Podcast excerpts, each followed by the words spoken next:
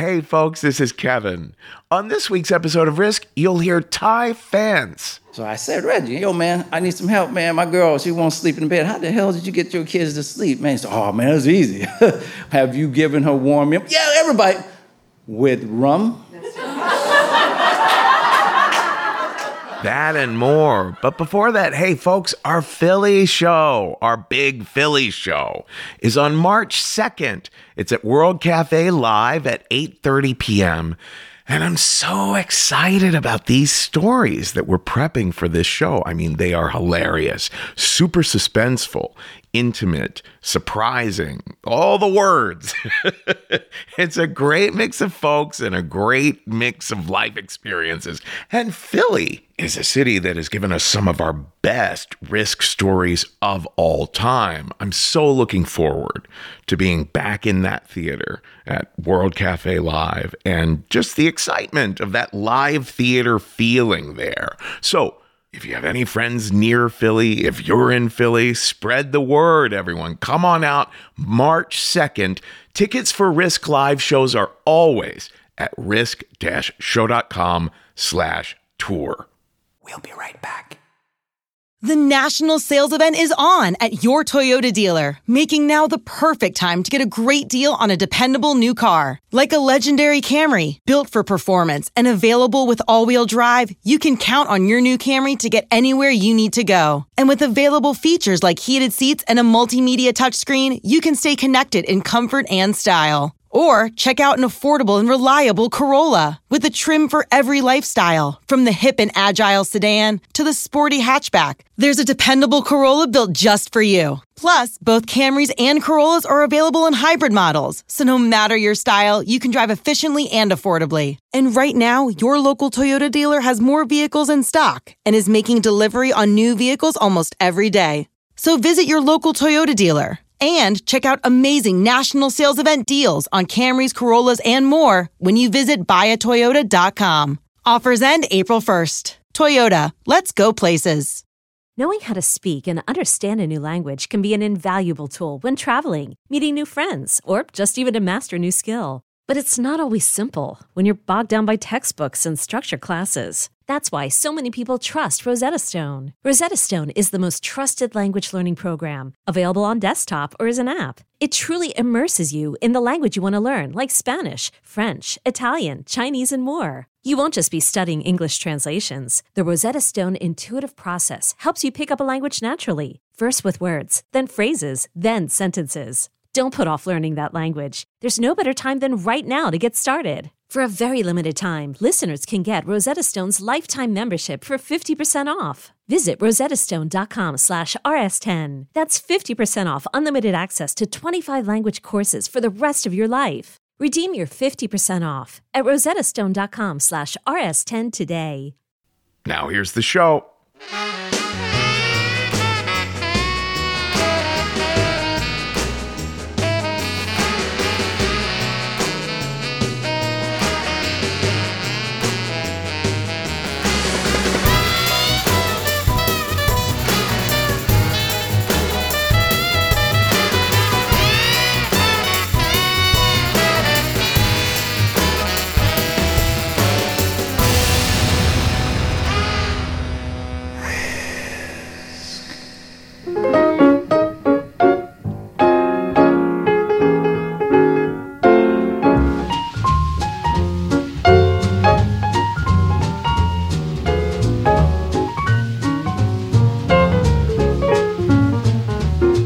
Kids. This is Risk, the show where people tell true stories they never thought they'd dare to share. I'm Kevin Allison. This is Teddy Wilson behind me now. And just before that, we heard a cover of the Risk theme song by Nervous Neil Smith. We would so love for more musicians to take a crack at covering the Risk theme. You can do it in the style of any era, any part of the world, any musician, over at risk-show.com slash music, you'll find all you need to know. And if you want to ask any questions, you can write to john at risk-show.com.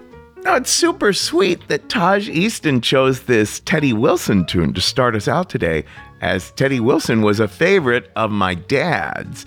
And we're calling this week's episode Parents Are People. You know, when I was like seven years old, my parents allowed me to walk to the local library by myself for, for the first time. It was a few blocks away. And that day, that first day I went in there, I was so excited to discover a record album called Free to Be You and Me.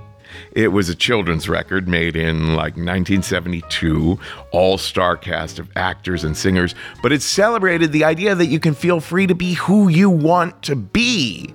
That you shouldn't let, you know, stereotypes or societal pressure box you into a box. and that record meant the world to me back then. It's still a wonderful record for kids today.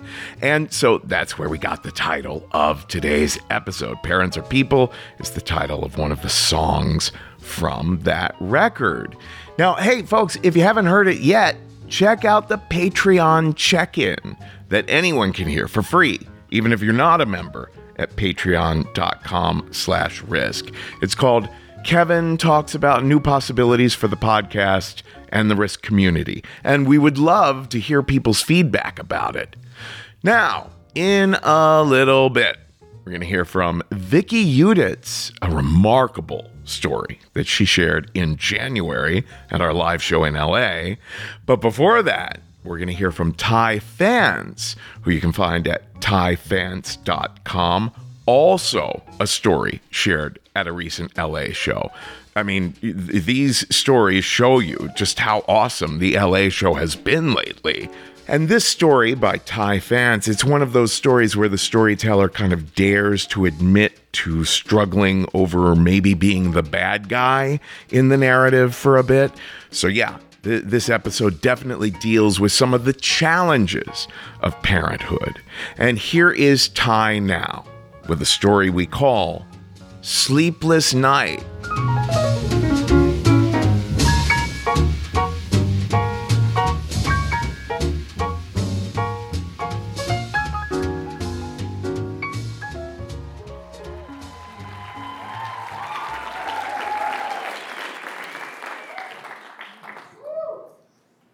I am of the mindset that some stories should be told no matter what. It's an early, early, early morning, Wednesday, a work day. And I am 34 years old, married to a beautiful, brilliant, and very patient wife. We're lying in bed, looking up at the ceiling, and we're both exhausted emotionally and physically.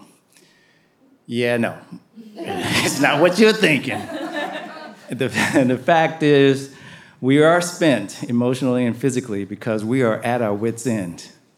Because at the time, we had a three year old daughter who was brilliant, beautiful, and painfully timid. And she was down the hall in her bedroom crying and had been crying most of the evening and into the morning. You see, for eight days, we have been trying to get her to sleep in her own bed. we, no. I have been trying to get her to sleep in her own bed. And I was trying different things, man. I, I tried to let her sleep in our bed and then carefully pick her up, carry her down the hall to her bed, gently put her in, and pull the sheets over, and pulled up the Winnie the Pooh blanket, you know, and, and then tried to tiptoe out without kicking one of those noisiest toys she had, them damn squeaky ones, and that freaking crazy monkey with the cymbals. Man. And then I would close the door silently behind me, right? Go down the hall, get back in bed, and would just lie there. And I'd gently fall asleep, and then about 15 minutes later, awakened by this disembodied, tearful voice coming from her bedroom, and it would just break my heart. So I would go down the hallway, pick her up again, bring her into the bedroom, put her in the bed, let her fall asleep, and then gently lift her up and repeat over and over again till daybreak, until I had to get up and go to work. When I was a kid, you couldn't do that. No, I actually tried to cry myself into my parents' bed once. And uh, my father, who was the strong, silent type who smoked Pall Mall cigarettes, always had one pursed in the corner of his mouth, who rolled his sleeves up just past his elbows so that the might of his forearms were on full display. Right? Who, when mad, could generate enough dark energy that would penetrate my bedroom wall, my body, and reach right down to my soul. From the comfort of his bedroom, he shouted, Boy, if you don't shut up all that goddamn noise, I'm gonna come in there and give you something to cry for. well, he only had to say that once. Because when he got mad, man, that scared the hell out of me. But I didn't want that from my daughter. I didn't want her to be afraid of me. So I just kept trying different things, man. I would read her bedtime stories, Good Night Moon, Green Eggs and Ham. And her favorite was Are You My Mother? And I would diligently read these stories, right? But she would stay up and I would fall asleep. And then, oh, there's another one. I, uh, I don't know if you tried this. You, I took her for a ride around the, the neighborhood in the car, right? She'd fall asleep, but I don't know, man. Every time I'd open the door to get her out, boom, she'd just wake up. So I was really not doing well. And I thought to myself, God damn, who do I know who's figured this out? Who do I know that has got the ability to put that kid to bed and sleep all night long? And I thought, bam, Reggie. See, now Reggie was my college friend. Reggie had an eight inch afro. Uh, he was slender, and he had a whole wardrobe of multiple variety colored dashikis. and the fact that he had four kids did not be lost on me because every time I saw him, he was well rested and relaxed. So I said, Reggie, yo, man, I need some help, man. My girl, she won't sleep in bed. How the hell did you get your kids to sleep? Man, he said, oh, man, it was easy. Shoot, man, I just read them stories. Man, I did that. Oh, uh, well, I used to drive around. I did that. Well, have you given her warm milk? Yeah, everybody. With rum?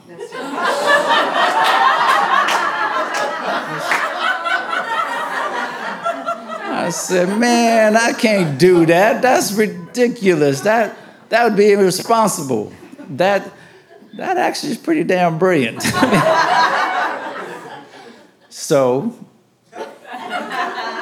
that night, I took one of her little uh, juice cups, right?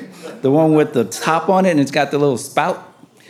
And uh, I filled it halfway with warm milk. And just when I was about to put that shot of Bacardi in there, my wife walked in. And she's like, What are you doing? I'm like, Nothing. What are you doing? No, I'm, nothing. I know you're not putting rum in our child's milk. Why would I do some stupid shit like that? No, this is for me. I was uh, thinking that maybe I'd make myself a warm white Russian. Yeah, that's it. So I put the put the shot in, stirred it up, put that top on. It was actually very good. so I sucked it all down without spilling a drop. But I was still undone. So that night, I, uh, I had pretty much tried everything that I knew. I had one more thing up my sleeve. So I was saying, you know, it's time, it's time for tough love. So I figured this is the night that I'm going to let her cry herself to sleep. So I put her to bed and crawled in bed, and I'm staring up at the ceiling. And she's crying. It started around 10 o'clock, and it went all the way to 2 a.m. And that's when I sat up and I took a deep breath and said, Girl, if you don't quit all that noise in there and stuff, I'm gonna come in there and give you something to cry about. Silence for about 15 seconds. then more crying. And um, I snapped, y'all, from the lack of sleep 12 hour days and just really feel like I really wasn't up to it. I just lost it. I bolted out of bed, walked down that dark hallway with my pajamas and my white t shirt, and I forced her door open really, really hard, which startled her. The room was dark, except for a sliver of light coming through the mini blinds from the lamppost outside. And I stood there in that door, just thinking that my mere presence would be enough, and the dark energy I was radiating from my body would be enough to silence her. But it wasn't. And I lost it, yo. I lost it. Before I knew it, I'd reached down with both my hands and grabbed her by her, her arms with way more force than I should ever have done. And I tried to will her quiet. She cried harder. And then I yelled, Shut up! Stop crying!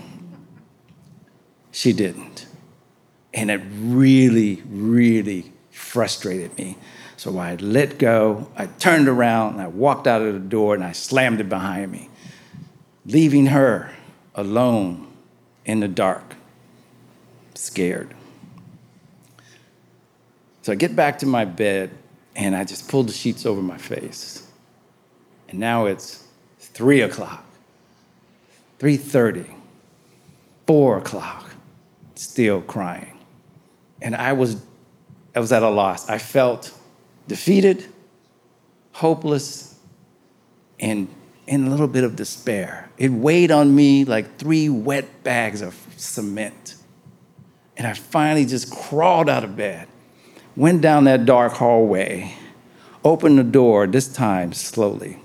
And she was sitting on her bed with her knees up in her chest and her arms wrapped around her shins, rocking, afraid of the dark. And now, afraid of me. I gently reached down and put my hand on her knee, and she stopped. And then I sat down next to her on her bed. And then I, I just grabbed her and I put her in my lap. And as I did that, she reached up and hugged me around my neck and rested her head on my shoulder.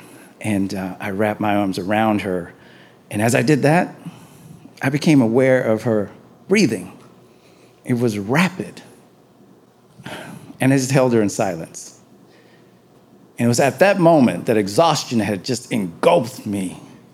And I slipped into this semi conscious moment where everything, the visuals and the audio from what happened that morning began to replay in my mind. And I, I watched it and I listened, but it was from my daughter's perspective. And I saw me, her father, yelling at her to tell her to shut up. Me, her father, reaching out with more force than I should have. Then turning around and leaving her in the dark alone and scared. And that shook me. It shook me out of my nightmare and awake. And my heart was beating fast. And I thought, that is not what I want her to think.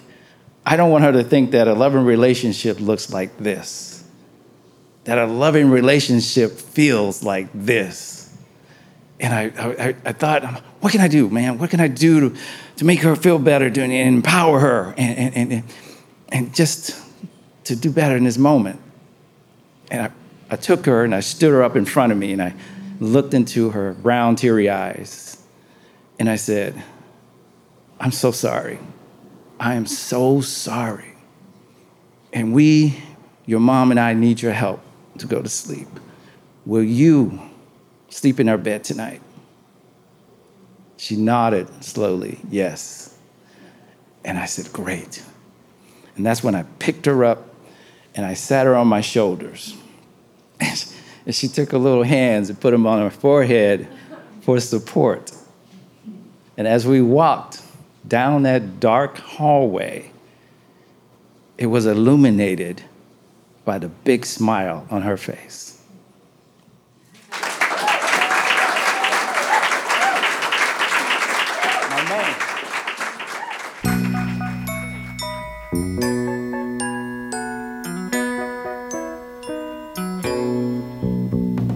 Parents are people. Parents are people children. When parents were little, they used to be kids. Like all of you. But Then they grew, and now parents are grown ups. Parents are grown ups, Grown ups with children. grown ups with children, Busy with children and things that they do. There are a lot of things, a lot of mommies and a lot of daddies, and a lot of parents can do.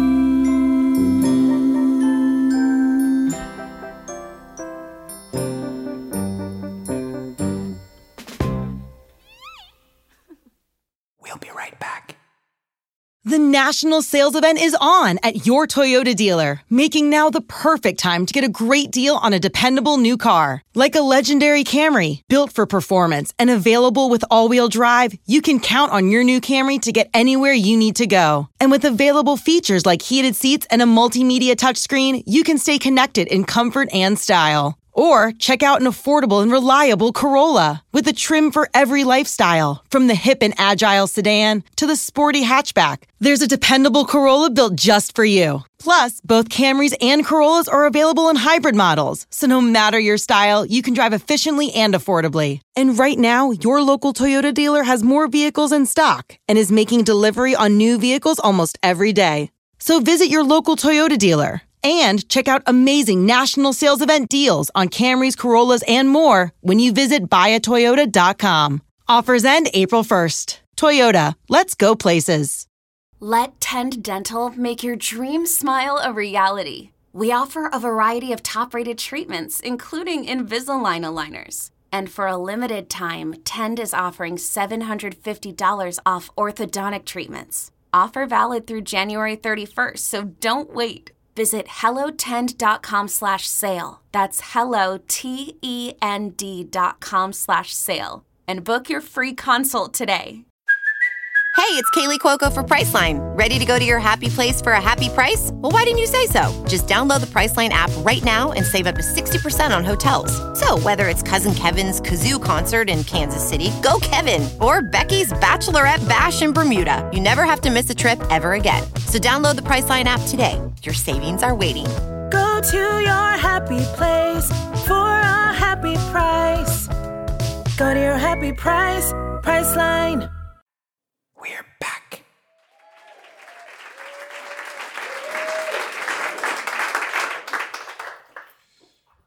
Just before Christmas, mid 90s, my husband and I drove to a Marie Callender's off the 91 freeway. Do you know that Marie Callender's? Um, it's, it's, it's a couple hours from where we lived in, in Burbank. We were in our late 30s and we were going to meet up with a couple in their 20s. I recognized them right away from the photos that they had sent. The woman was petite. She had um, round face, a mane of thick, dark hair. She was very Christmassy. She was wearing a red sweater. And the husband was tall and seemed kind of quiet and shy. I will call them Megan and Mel. So Megan said, Hey, it's great to meet you guys. Let's sit down and order. We did. I believe I ordered coffee and banana cream pie. It was weird. I mean, we were going to be chatting about taking my eggs and my husband's sperm, creating embryos in the proverbial test tube, and shooting them into Megan's uterus while we ate pie. I'd had a couple of miscarriages, and the last test had revealed I was born with only half a uterus.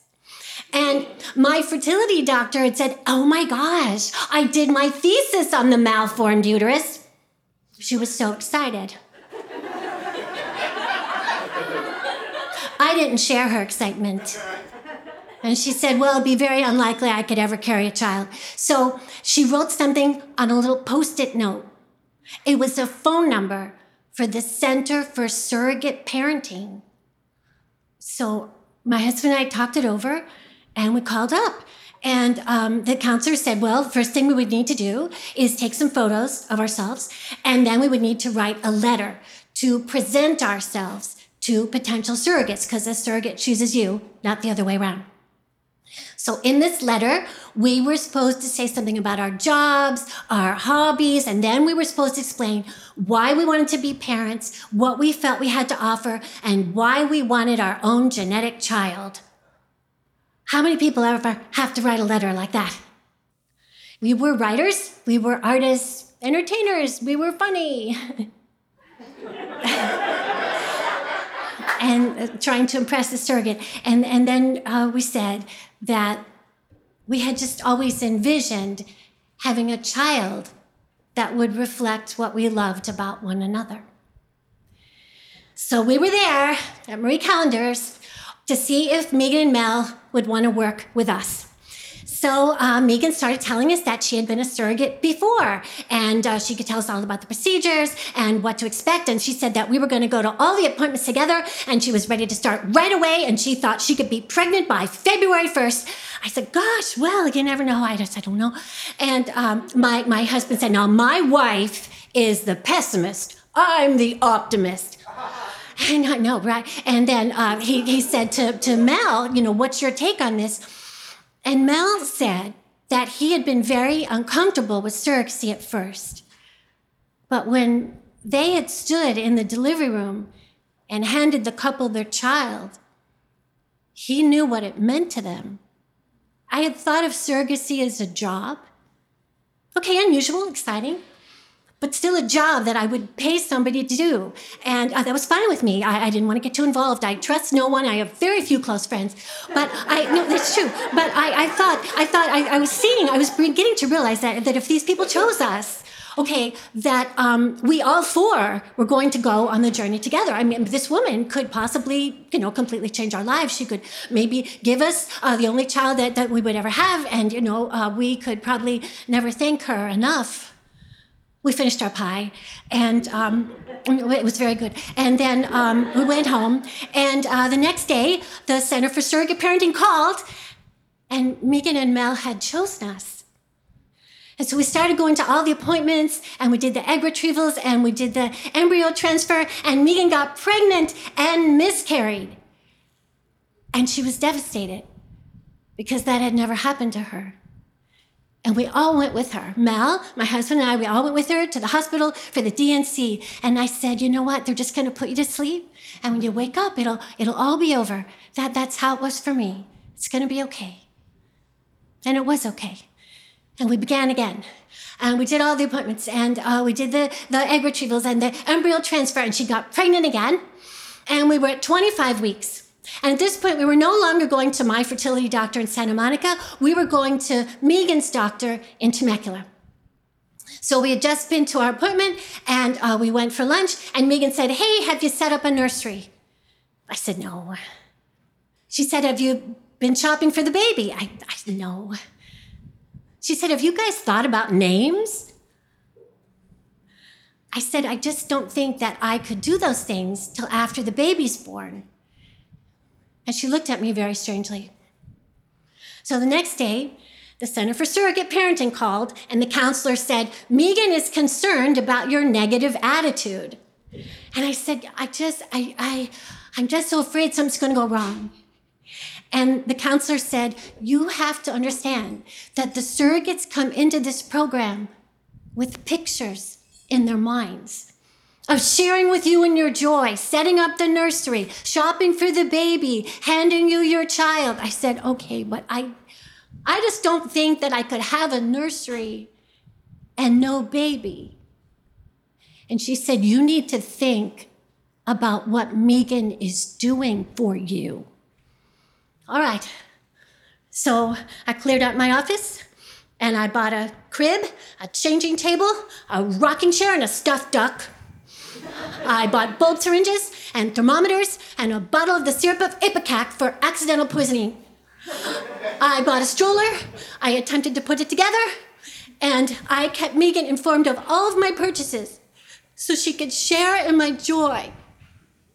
But one day I sat down in the rocking chair holding the duck and I realized I was expecting a child to be born. It was going to be okay. My husband and I named our baby after his grandmother and my favorite aunt. In her 34th week, Megan developed toxemia, also known as preeclampsia. Nobody knows what causes it. It's identified by its symptoms. Her face, her hands swelled. Her blood pressure was sky high. She was so nauseous she could barely eat. She was on complete bed rest except for her appointments with the doctor in Temecula and also another doctor, Dr. Dr. Baird, for ultrasounds. There's only one cure for toxemia. That is to give birth. And so we were taking things day to day to give the baby a little more time. So we had been to the ultrasound that day. I saw my baby kick. I was tired, and so I decided I'd get a hotel room instead of making that long drive home. Got a bite to eat. I went to my room first thing in the morning. Mel called and he told me he and Megan were at the hospital. She was in unbelievable pain. And that Temecula doctor, he was out of town for Easter vacation, so they were waiting for the doctor on call to come in, a Dr. Chang. I said, oh, okay, uh, all right, um, I will be right over. And so I got dressed and I called my husband. I let him know what was going on. And I drove over to that hospital. It looked like an abandoned office building. It was in this failed industrial park overrun with weeds, and there was nobody around, I guess because it was Easter vacation. Mel had to come out and show me to the room. And Megan was in agony. And nurses would come and go, and none had authority to give her any sort of painkiller. And Mel said, Oh, I had just missed that Dr. Chang. He had come in, and he said he didn't know what was going on, what was causing the pain, but he was going to send in a couple of specialists, and he would be back later and make the diagnosis. And we waited for hours. And finally, this guy came in, said he was a surgeon. He did an ultrasound. He said, Oh, Megan, here's what's causing the pain. You've got gallstones. I'm going to have to take out your gallbladder. Oh, that's tricky on a pregnant woman. I've never done it before, but I'm going to do it today for the first time. And Megan said, Can you give me something for the pain? He said, Morphine. He went out. A nurse came in. The morphine drip started. Megan had turned pale. Her husband looked like he was going to faint. And we waited again.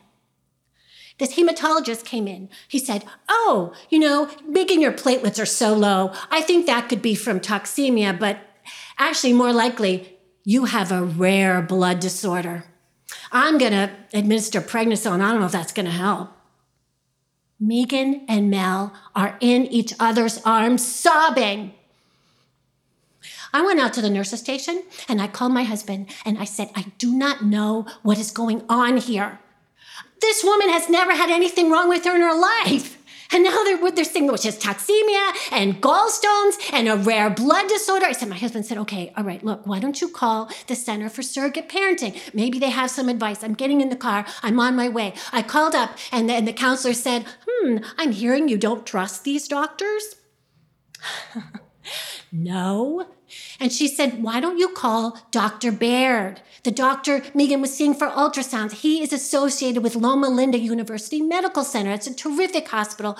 Why don't you see if he can come in and see Megan today? She gave me the number. I called up. Dr. Baird was not in because it was Easter vacation.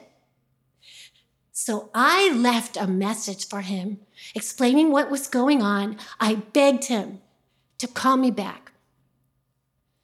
And I went back into the room, and Megan was so out of it from the morphine, and Mel looked like a zombie.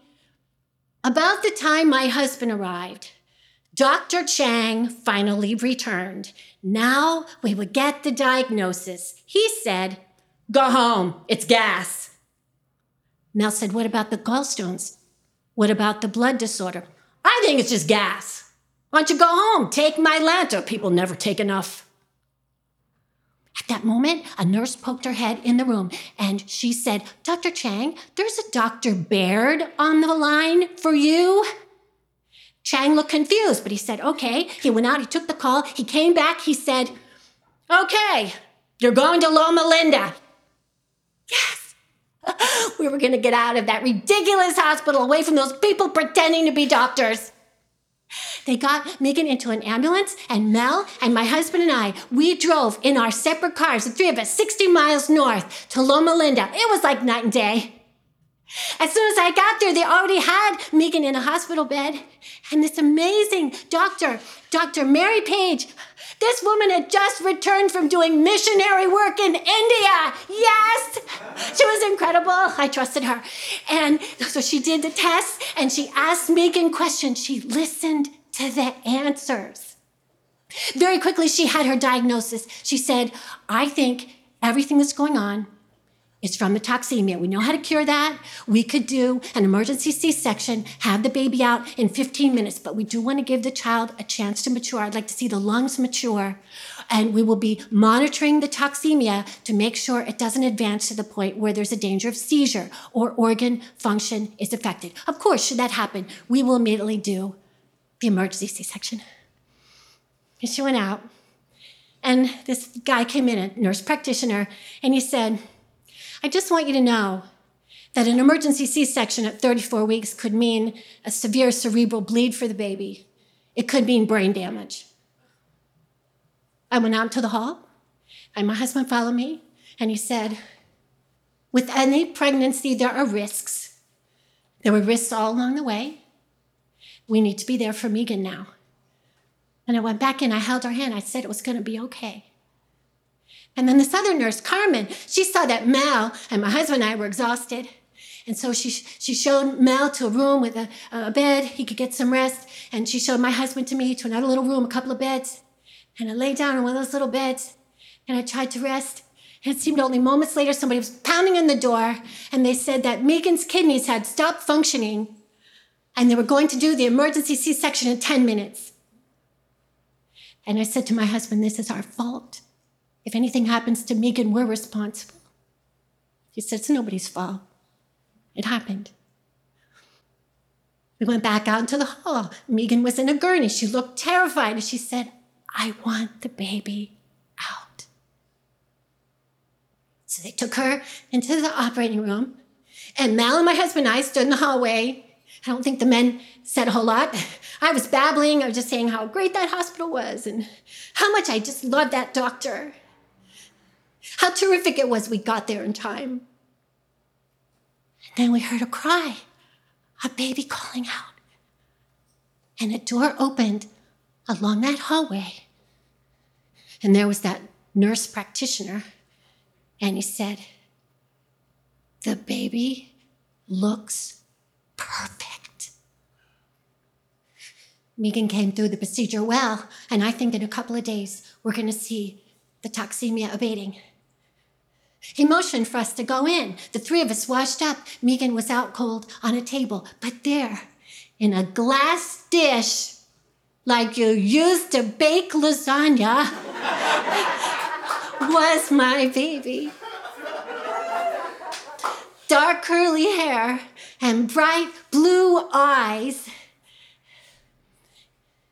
In a week or so, Megan was released. She made a full recovery. Our baby was in intensive care, three weeks, gaining strength. We took our baby home. And I sat in the rocking chair and I said, I am going to tell you the miraculous story of your birth. I'm going to tell you about the women you are named for. We have been waiting for you, and now you are home.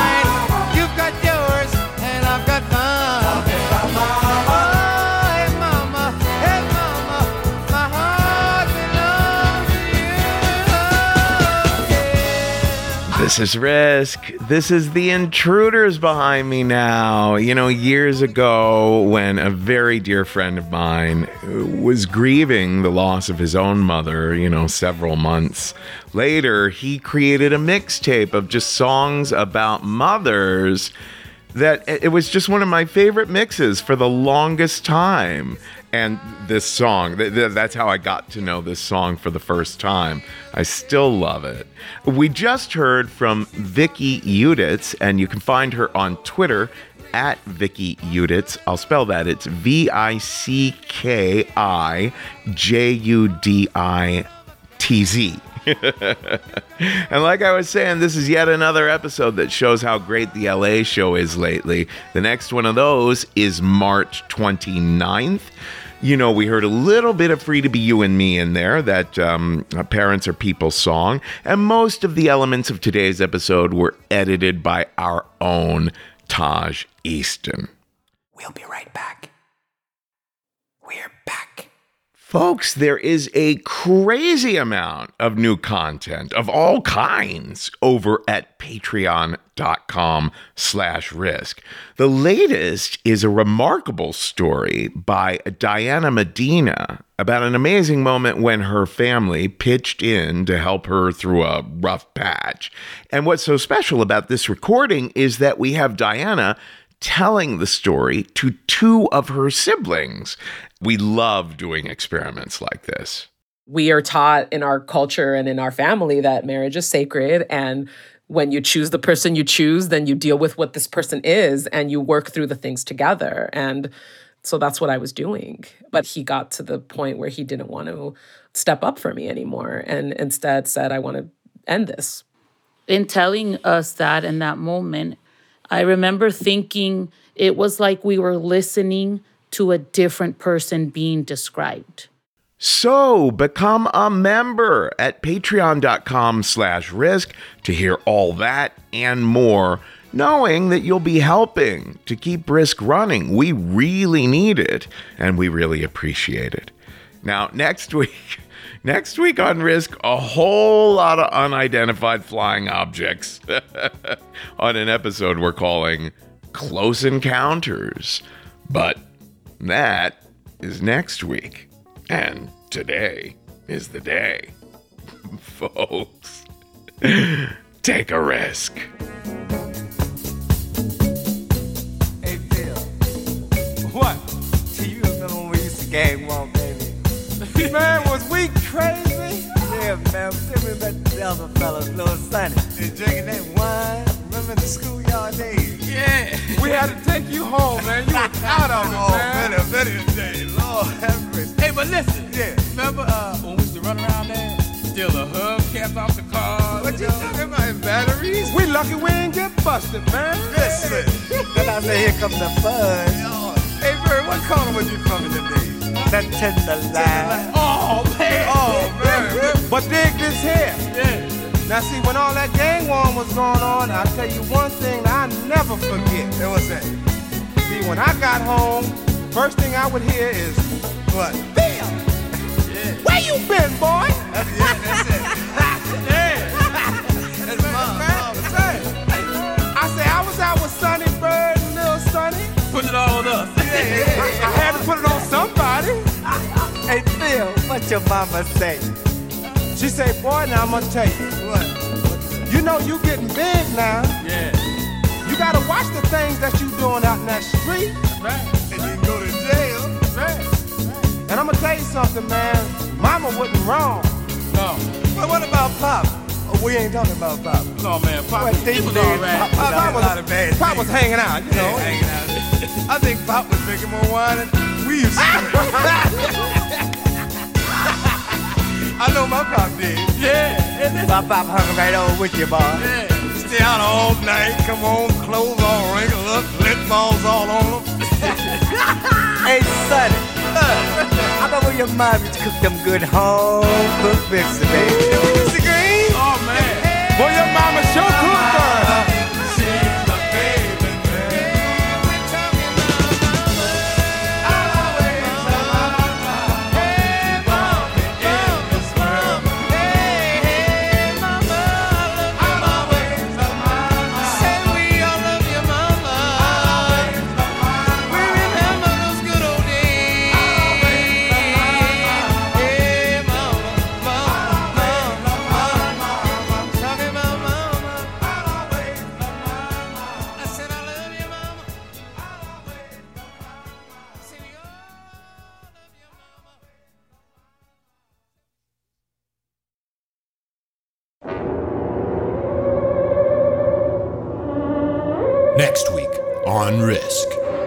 Ladies and gentlemen, this is a flying saucer.